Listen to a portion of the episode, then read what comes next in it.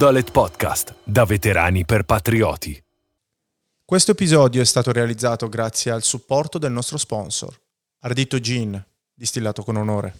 E comunque posso dire con estrema serenità che secondo me è veramente raro che l'istruttore sbagli. Cioè, tu sai benissimo che prima di essere istruttore sei operatore quindi tutti quelli che fanno gli istruttori al reparto è gente che ha fatto la sua carriera operativa tantissimi anni e quindi loro sanno che cosa funziona e già sanno tu come reagirai a determinate situazioni. A volte soltanto guardandoti capiscono qual è il tuo punto debole ed è lì che vanno a lavorare, ma non perché ti vogliono male, ma semplicemente perché devono capire se quel lato può essere smussato, se tu riesci a modificarlo o se quella cosa è troppo forte, per cui probabilmente quel lavoro non è il lavoro che fa per te, che poi non bisogna prendersela se un corso del genere non va, perché il livello di preparazione, il livello mentale che bisogna acquisire è qualcosa che poi serve a preservare te stesso e gli altri, perché poi quando sei in operazione, sei all'estero, sei fuori, bisogna essere tutti ad un determinato livello, altrimenti si mette a rischio anche la sicurezza degli altri. Quello che ti volevo chiedere è che sai, quando si diventa operatori poi ognuno è responsabile per se stesso, no? E quindi ti occupi con uh, la maggior dedizione possibile al tuo incarico no? per essere poi utile nell'insieme al team. Ma tu che avevi il doppio cappello, quindi oltre che operatore poi avevi la responsabilità del comando, come percepivi poi quel peso lì? Non l'ho mai vissuto come un peso. Uh-huh. Io credo che le persone siano un valore aggiunto e per me è stato un onore è un privilegio avere la possibilità di non di gestire né di guidare non, ma di stare insieme a degli operatori, lavorare insieme e coordinare. Forse il mio lavoro era di coordinamento. Non mi sento di dire di guida, non mi sento di dire di comando, ma di coordinamento. Avevamo semplicemente un ruolo diverso all'interno della squadra, ognuno ha le proprie competenze e bisogna lavorare in maniera sinergica per ottenere il risultato che poi è portare a termine la missione. Chiaro, chiaro. Fattore umano va veramente valorizzato, soprattutto in un contesto come quello dell'operatore delle forze speciali. Stiamo parlando di una persona che ha deciso di mettere la sua, la sua, vita al servizio della patria, sacrificando tutto il resto. Questo molte volte non viene considerato, ma mettere da parte la famiglia la famiglia quella che può essere moglie, figli oppure madre, padre, per stare con un'altra famiglia e servire a qualcosa di più grande è una cosa che, che va tenuta in considerazione. Quindi l'aspetto anche psicologico, l'aspetto mentale degli operatori è qualcosa che va assolutamente tutelato e va portato insomma a quel livello per cui si riesce a stare bene in serenità e si riesce a fare il proprio lavoro al massimo delle proprie potenzialità. Quindi in realtà tu hai vissuto diciamo molto serenamente poi il comando all'interno del distaccamento. Infatti hanno fatto sentire a tuo agio, ecco questo voglio dire, perché tante volte iniziare a comandare o perlomeno assumere il ruolo del comando in distaccamenti dove c'è personale magari più anziano, no? Alcuni alle prime volte sono spaesati, la maggior parte in realtà chiede supporto a quelli più vecchi. Ci sono dei meccanismi umani particolari all'interno di distaccamenti, parlo ovviamente per quello che è la mia realtà, dove in realtà sei il comandante ma poi, come dire, devi velocemente imparare cose che magari l'accademia non è riuscita a insegnarti. Assolutamente, non c'è niente che si fa al corso incursori che si fa nella vita da incursore che ti insegna l'accademia. Quindi devi imparare un altro lavoro. Questa è la verità. E se tu ti approcci quando entri in squadra da ufficiale, sei giovane, trovi squadra tantissimi anziani con tantissima esperienza, anziani non nel termine biologico. Eh. Sì, sì, di servizio. Tra l'altro anche biologicamente, perché un paio di voi, dei vostri ci ho lavorato e sono anche uomini maturi, eh, insomma. Sì, sì. E quindi se tu arrivi in squadra pensando di essere l'ufficiale, pensando di comandare, è proprio l'approccio più sbagliato che tu possa avere, perché devi arrivare lì con tutta l'umiltà di questo mondo, devi dire che hai tutto da imparare, poi devi mostrarti disponibile a imparare e giorno dopo giorno fai un passo alla volta e inizi a capire effettivamente come funziona, perché anche lì c'è una differenza tra il corso e la vita in squadra, cioè non è la stessa cosa. Tutti gli aspetti tecnici, tecnico-tattici si imparano in squadra. Questo è un lavoro basato totalmente sull'esperienza. Non si può pensare che ci sia qualcosa che si impara sui libri, devi appoggiarti a loro e piano piano guadagnarti la tua posizione in squadra. Poi arriverai a un punto in cui senti adesso ho il mio ruolo posso ricoprirlo e servo all'interno della squadra. Io questa cosa l'ho capita nel primo teatro, non prima. Quando è stato deployato per la prima volta? 2017-2018, fine 2017, inizio 2018. Effettivamente i veri meccanismi critici poi si vedono all'estero, no? nel senso la famosa amalgama, bellissimo termine della Forza Armata, poi si vede all'estero perché in Italia tutti poi la sera tornano a casa dalle famiglie, i problemi sono risolvibili, poi quando sei all'estero cambia tutto, no? Poi lì chi è veramente legato, chi si supporta, si vede in quel momento lì preciso. Secondo me le unità di forze speciali sono dei meccanismi fantastici che avrebbero solo da insegnare a tanti team di professionisti nelle aziende perché funzionano al di là de, magari del lato proprio meritocratico sul principio che quello più esperto insegna e quelli più giovani al di là del ranking che ricoprono apprendono, no? È una cosa naturale. Sì, c'è qualcosa nel mondo civile su cui puntano tantissimo o perlomeno vantano di puntarci tantissimo che è il gruppo, l'aspetto del gruppo, il lavorare insieme per un obiettivo, la comunione degli obiettivi, dei bisogni, eccetera. Al reparto questa cosa succede per necessità, è una cosa che non si può mettere nero su bianco o studiare a tavolino. Succede per necessità perché quando ti muovi devi sapere esattamente dove sta il tuo fra, se ce l'hai a destra, a sinistra, sai già cosa fa, sai già cosa pensa, sai già come si muoverà. Si diventa un'unica persona, cioè la squadra si muove come un'unica persona ed è una cosa bellissima ed è la cosa che quando lasci il reparto ti manca. A me manca proprio la vita di squadra. Lavorare insieme, quell'affiatamento che si crea che poi inevitabilmente quando sei fuori lo perdi, quello ti manca tantissimo. Ed è una cosa, insomma, lo scoglio più grande da superare per fare poi il passaggio. Per chi magari già non ti seguisse, insomma, fosse capitato per la prima volta sulla tua persona oggi, che sta ascoltando questo podcast, nel 2019 sei andato incontro a un incidente legato al lavoro che ti ha reso disabile. Hai avuto un grave infortunio. Sì, insomma, siamo stati travolti da questo attentato terroristico nell'ultima missione operativa nel 2019 che ha cambiato la vita mia e di altre tre persone sicuramente, avendo portato per noi dei danni abbastanza seri, per me l'amputazione del piede sinistro. E quindi da lì è partito tutto un processo di rinascita e di ricostruzione. In realtà, secondo me, al di là dell'infortunio che può riportare chiunque, ok? Poi quelli che col corpo ci vivono, l'infortunio è ancora più stressante da gestire perché poi non sei più in grado di fare come prima il tuo lavoro. Tu come hai affrontato poi questo estremo cambiamento? Sono partito insomma dai punti forti che ritengo essere i punti forti della vita di, di, molte persone. Cioè io sono ripartito dalla famiglia, dagli amici, dai miei fratelli del reparto e sono partito valutando quello che ancora avevo io sponsorizzo tantissimo la positività e guardare il bicchiere mezzo pieno. Quando ho valutato quello che potevo ancora fare e quello che ancora avevo e ho visto che avevo praticamente tutto, che non avevo perso niente, è da lì che sono ripartito. Su questi punti ho ricostruito la mia vita. Alcuni cercano aiuto in se stessi, altri ricevono supporto dalla comunità, chi si nasconde, insomma, si fa proteggere dalla famiglia. Tu dove hai trovato conforto poi magari nel momento, giustamente a un certo punto avrai metabolizzato che non potevi più fare il tuo lavoro e che per una persona che si è dato come unico scopo quello di raggiungere un obiettivo e poi vederselo sfuggire dalle mani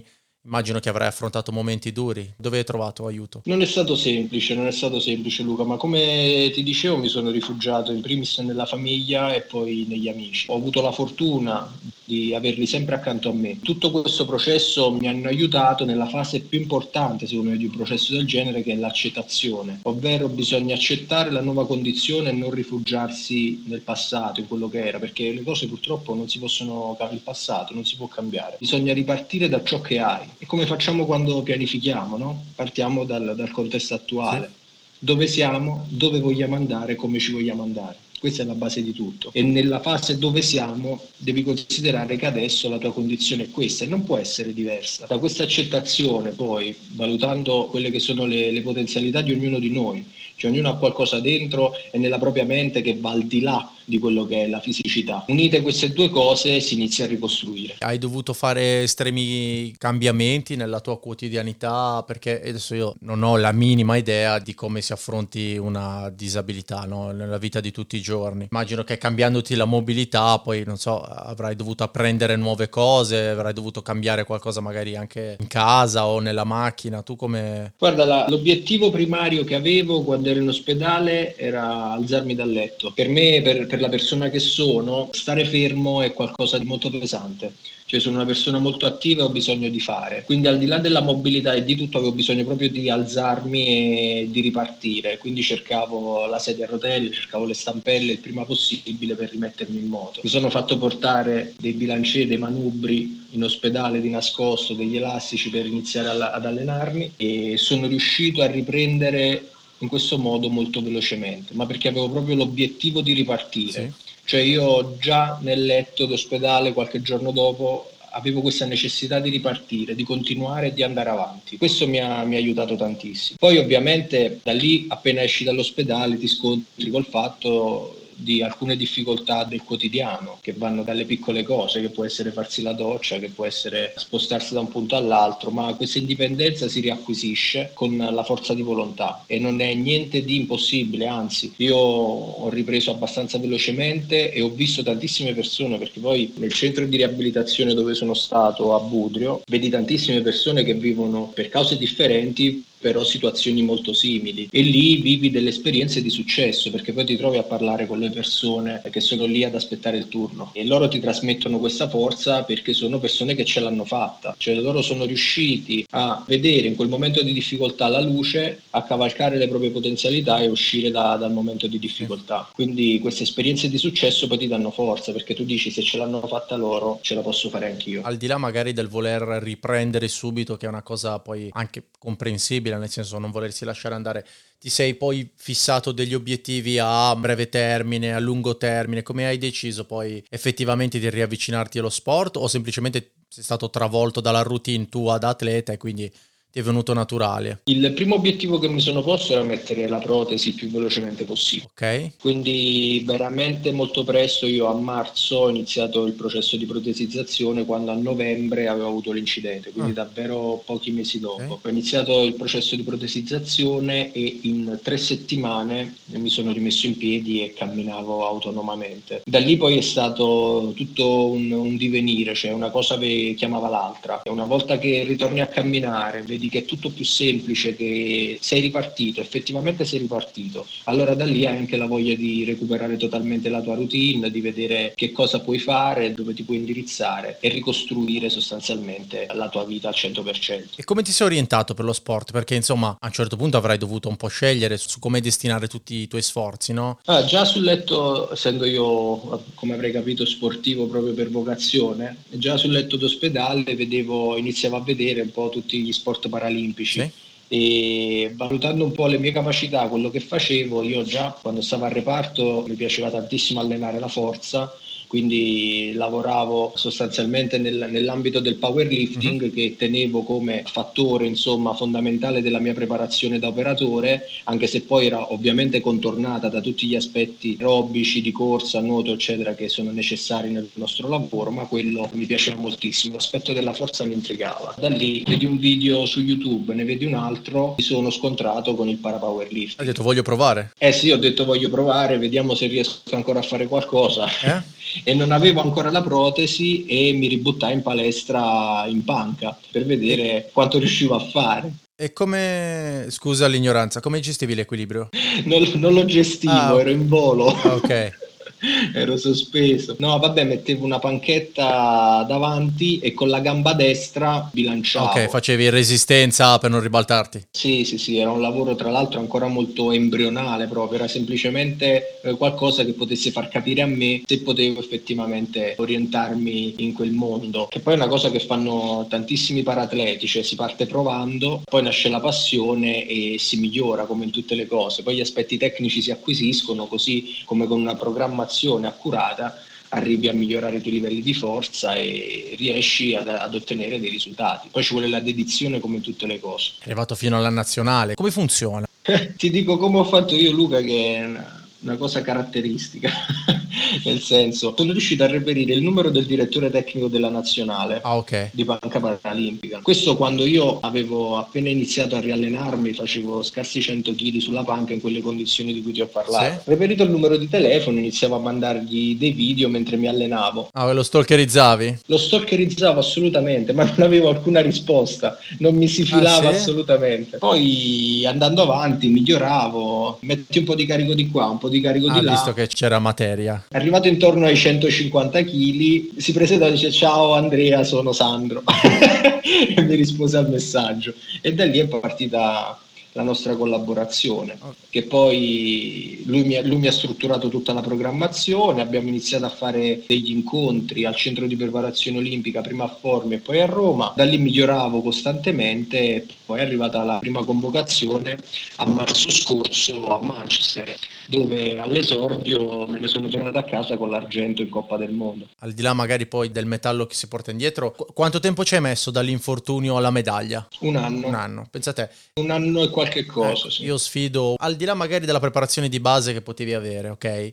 Che sicuramente non era magari ottimale a quella disciplina, perché comunque dovevi correre, nuotare, quindi come quelli che dicono vabbè ma era già atleta prima, era bravissimo prima, è stato ancora più facile dopo, in realtà no, sei partito poi da una condizione di svantaggio e in meno di un anno, dopo un gravissimo incidente, sei riuscito ad arrivare a un risultato da medaglia, ecco, secondo me è un esempio fantastico. Sta tutto nel porsi degli obiettivi, Luca, bisogna porsi degli obiettivi e perseguirli, perseguirli con tutte le nostre forze, ovviamente scegliendo qualcosa che ti piace, che ti appassiona, perché è quello che fa la differenza, cioè quando tu hai un sogno che poi si trasforma in un obiettivo a lungo termine, da lì prendi tutta quella carica emotiva, quella motivazione che ti spinge a, ad andare sempre avanti e a migliorarti giorno per giorno. Solo che dobbiamo porci degli obiettivi, obiettivi nel futuro che ci fanno sentire bene, cioè che quando ci pensi già lì eh, ti vengono i brividi, che inizi a provare quelle emozioni positive che non vedi l'ora di iniziare. Ascolta, ma ti piacerebbe provare qualche altra disciplina o così, per parlare un po' dei tuoi desideri nascosti? Tu mi dici, guarda, a me piacerebbe fare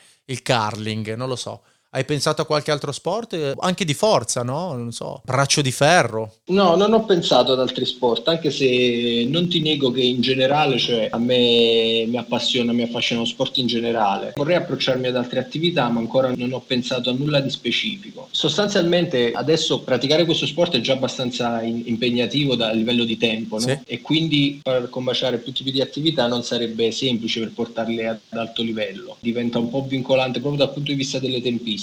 Poi per me, insomma, attualmente quello che mi fa stare bene è continuare a rappresentare la, la patria, determinati lavori, questo io lo sento, ancora, lo sento ancora fortemente. Quando ti metti la maglia col tricolore o lo vesti o lo, lo hai dentro di te, rivivi insomma tutto quello che è stato. Io mi porto dietro tutto il, il passato da operatore ed è quello che mi dà una spinta in più. Dall'altro lato sto coltivando degli aspetti che comunque sono collegati all'aspetto sociale, sia dal punto di vista di sport e disabilità che proprio dal punto di vista sociale puramente detto, perché insomma ho recuperato un po' nel civile quello che facevo insomma prima. Da un lato rappresentare il tricolore, dall'altro fare del bene per le persone, perché credo che comunque il lavoro dell'incursore sia dare una sicurezza e far stare bene tutte le persone che vivono nel tuo paese, cioè dare quella serenità. Molte persone normalmente non ci pensano che c'è qualcuno che combatte per la loro sicurezza, però io mi rivedo fortemente in questa cosa ed è uno dei motivi per cui lo facevo. Secondo me la cosa che guida poi tutti quelli che fanno quel lavoro, perché non è un lavoro con il quale insomma si ricevono gli allori né ci si arricchisce. Sarebbe una roba da folli non farlo per eh, puro amor di patria, no? Mi, mi, mi permettano il termine. Io credo sia tutti un po' dei romantici da quel punto di vista lì. Non c'è nient'altro dietro, se non lo fai per passione, per amore, di quelli che lo fanno con te, insomma, de- del gruppo, perché poi diventa una cosa molto anche di protezione familiare, però quello che guida tutti poi io credo sia, sia quello, no? sentirsi utile per la comunità,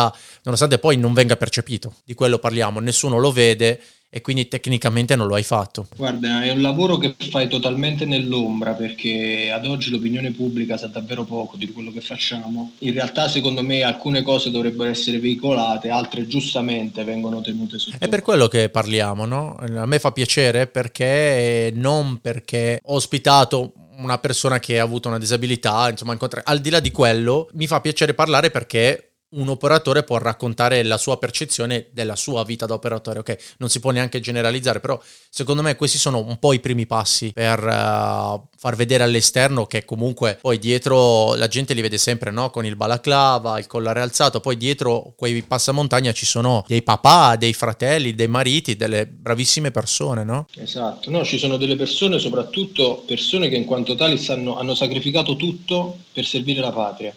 Questa è una cosa che secondo me bisogna tenere come punto focale. Tutti gli operatori che sono all'estero hanno rinunciato a qualcosa di loro, stanno dando il loro tempo, il tempo che potrebbero dedicare alle loro famiglie, ai loro figli, ai loro amici, per un obiettivo più grande. E questo messaggio deve essere veicolato perché ad oggi le persone pensano ancora al militare in un, in un determinato modo. Mentre io posso dire con fierezza, anche nel mio caso, che durante quell'operazione in cui ho perso il piede, seppure il mio operato è riuscito a salvare almeno una persona, allora il mio sacrificio è stato ripagato. Questo lo posso dire con estrema serenità. In Inghilterra è abbastanza normale, adesso parliamoci chiaro, che normalmente quando uno vive una situazione particolare poi faccia lo sharing con le altre persone, no? è, è comune che dei soldati che abbiano riportato le disabilità parlino poi con la comunità o con altri soldati. Tu stai pensando magari alla tua persona in quella misura? Guarda Luca, io ho fatto, ho fatto, un percorso dopo l'incidente di coaching e mental coaching. Questa esperienza che io ho fatto non era strettamente una necessità, cioè io volevo dare un metodo a quello che pensavo di avere già dentro di me ed effettivamente poi è quello che è stato confermato. C'è soltanto un metodo di coaching che si appoggia su una determinata situazione per uscire dalle difficoltà. Sì e poi c'è un aspetto fondamentale che riprende tanto quello dell'ufficiale in servizio che è la pianificazione. C'è anche un percorso di rinascita, impostare degli obiettivi è una pianificazione, è un lavoro metodico che va fatto partendo dalla situazione attuale, valutando le tue potenzialità, le tue capacità, veicolarle per il raggiungimento di un obiettivo, di un obiettivo, come dicevamo prima, che ti faccia stare bene. Non ho pensato di farne una professione, io vorrei più trasmetterlo con i fatti, cioè vorrei che la gente vedesse insomma che si può fare perché questo a me mi ha aiutato. Essere lì a Bologna e vedere gli altri che riuscivano quando facevo il percorso di protesizzazione mi ha aiutato. Ed è la stessa cosa che voglio fare io. Voglio che le persone vedano che è possibile rialzarsi, che non esistono difficoltà insormontabili e che si può arrivare a dei risultati in qualsiasi condizione. Ci tenevo a ringraziarti per quello che hai fatto, eh, in primis, per quello che stai facendo, anche perché comunque stai portando avanti anche alle gare il, il tricolore, con dei bei risultati sono sicuro che con tutto l'impegno che ci stai mettendo porterei a casa anche un oro. Ci hai dedicato del tempo dopo tutto il tuo allenamento, la tua giornata lavorativa, i tuoi impegni familiari, ci hai, dato, hai trovato anche spazio per chiacchierare un po' con noi.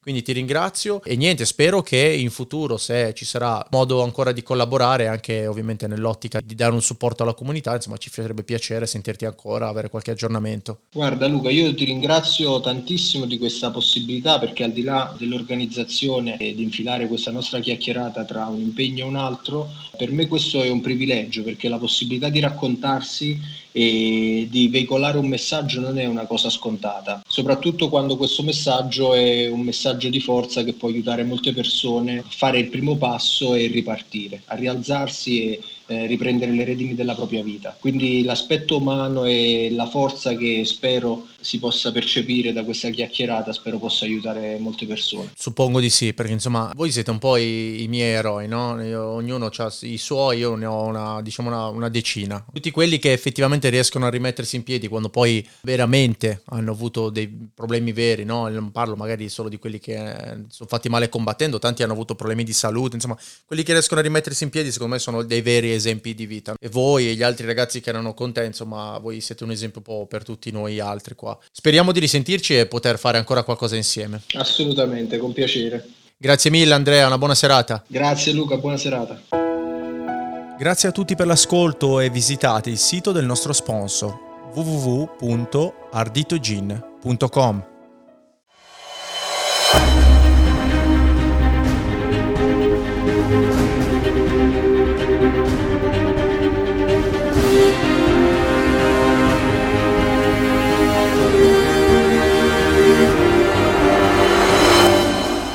Non Dolet Podcast, da veterani per patrioti.